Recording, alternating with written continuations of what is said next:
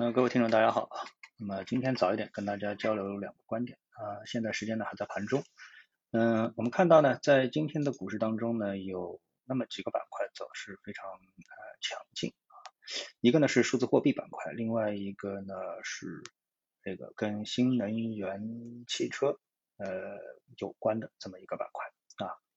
那么关于这两个板块呢，我想呢，呃，首先呢来谈一谈这个新能源这个话题。那么关于新能源汽车呢，我认为呢，它只是啊整个呃能源革命啊它的一个组成部分，所以呢，在今天的这个板块当中呢，除了新能源汽车一些相关的板块之外，我们看到还有呢像啊这个特高压、电力物联网啊呃这样的一些跟电力有关的板块。啊走势呢也是非常的强劲。还有呢，最近我们也注意到，比如说光伏板块走势也非常强劲啊，所以把它们呢总合在一起之后呢，实际上就是一个概念，什么概念呢？就叫能源革命啊，新一轮的能源革命。现在很多人呢，呃，还停留在啊说这个原油啊是经济的命脉血液啊，所以呢，我们对这个原油的依赖啊还是依然如故。其实呢，这个概念啊。呃，我认为已经是过时了啊，落伍了。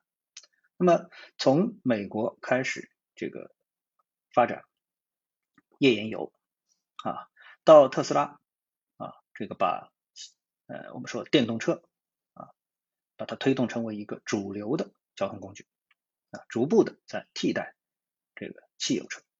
啊。然后呢，我国呢又推出啊，像这个蔚来啊、理想啊、小鹏啊等等。啊，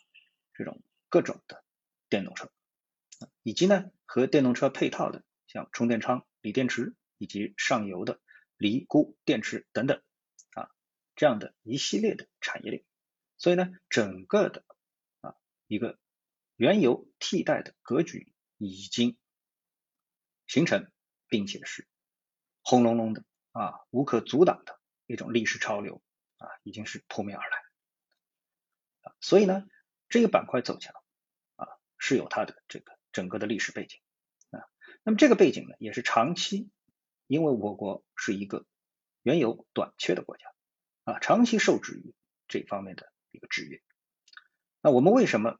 啊会和一些我们说中东国家啊不得不搞好关系，包括像俄罗斯不得不搞好关系？原因实际上是因为我们缺油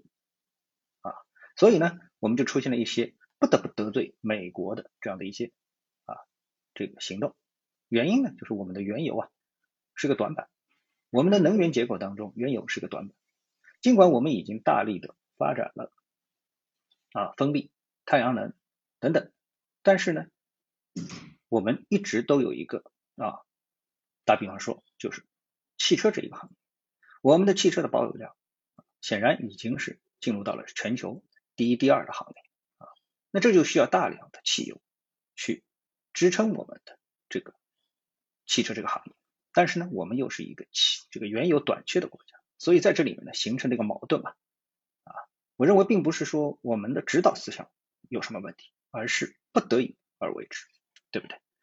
啊，那么就好比说一个国家啊，它确实是种不出粮食啊，那怎么办？那它只能去买粮食，对吧？那道理是一样的。这不是靠这个自力更生啊能够解决的问题啊啊就是这么简单。那么对我们来说呢，我们要认识到的是，就是整个的能源革命啊已经来，这个呢可能是我们未来啊或者说目前就已经在长线跑道上面的一个确定的机会啊，它不是一个短线的题材啊，它而是一个长线的机会。当然，如何布局啊，如何均选个股，这是另外一回事情啊。我们说一个大方向。这是一。那么今天呢，我们在市场当中还看到有一个数字货币板块啊。那尽管有人觉得，哎，我是在谈这个股票市场，不，其实我们谈的呢是一种经济，是一种产业啊，是一种行业。那么我对整个的数字货币板块呢，其实一直呢都不是特别的感冒啊。这一点大家我相信都比较呃清楚啊，都比较清楚啊。为什么呢？因为无论是技术啊，还是应用的场景。基本上呢，完全呢在政府的控制范围内，所以呢，这个上市公司啊，跟着炒一把呃，我始终觉得是有点提心吊胆的啊。当然这个呢就牵涉到了一种炒作的问题。那么从货字数字货币本身而言的话呢，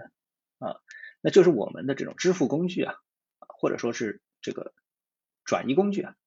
啊发生变化，就从原来最早的现金到银行卡啊，到这个支付宝、微信支付，然后呢，到了数字货币啊，数字货币一定会到来。那这里呢，我跟大家讲一个呢，就是我所看的一本书啊，这本书呢叫《帝国财政密码》。啊，大家可以去搜一下啊，具体的名字呃，我来看一下，查一下，想到了查一下啊，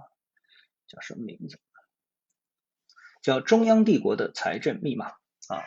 这本书不一定能买得到啊，呃，那个前段时间是买得到的啊，你在这个亚马逊啊，其他地方你可以搜一搜啊，就《中央帝国的财政密码》啊，那里面呢就讲了呢，从我们的秦代开始啊，整个的我们中国的一个财政体系啊，它是如何运作的。啊，那么对啊，这个过去古代啊，乃至于现代，它的这个呃整个的政府体系的运作产生了什么样的一个作用？正面的、负面的啊，历史严格啊，一看之后呢，可能就会大受启发。其中呢，他特别说到了哪一点呢？就是我最近看到了隋朝这一段啊，那隋朝这一段啊，哎，我们都知道，就是一个隋文帝，一个隋炀帝啊，那么。呃，让历史学家非常困惑的是呢，这个隋文帝啊，他所带来的盛世，以及隋炀帝所带来的这个整个隋朝的一个崩溃，时间之短啊，让人非常的难以理解啊。因为呢，我们曾经都听说过，比如说啊，贞观之治、文景之治啊，也就是说呢，一个帝国啊，它要从它的之前的这个混乱啊，从建国嘛开始的混乱。到最后呢，能够进入到这个国泰民安，往往呢要花这个五六十年，甚至于七十年的时间。而隋文帝帝仅仅花了十几年的时间，就啊这个出现了这个减税啊全年减税的这样的一个盛世的状态啊。那么原因是什么呢？原因呢就是呢这个隋文帝啊发明了在我们古代历史上啊非常罕见的一套高效的征税体系啊，他把这个国民啊。有多少户口，多少人口啊？这个统计的清清楚楚，从而呢，使得呢这个国家啊能够非常精确的呃征收到他的这个税收。这导致什么呢？导致啊这个国家征税征税啊非常容易，反而进入了唐朝之后啊，即使到了唐太宗啊，我们所说的，他这个征税也非常难啊。所以呢，这个唐朝啊，它的这个这个财政啊，一直其实是非常啊窘迫的。那么，所以呢，才会有啊，像我们这安史之乱啊，这个让那两个节度使啊，为什么这个节度使啊，他们就是属于这个拥有财政、军事的非常的这个独立权，而导致呢权力过大，从而呢出现了这个安史之乱啊，是这样一个情况。那么我为什么说这一段呢？就是告诉你啊，如果说我们这个进入到一个数字货币时代啊，那么我们的这个普通人啊，基本上在自己的个人财务方面啊，就没有任何的，可以说啊，有可能就是完全没有任何的隐私可言啊。那么这个呢，到底是好是坏？我觉得还是值得商榷的啊。好，那么我今天呢，就跟大家啊，这个说一些这样的一些方面的感悟啊，跟大家交流一下。谢谢，我们下次节目时间。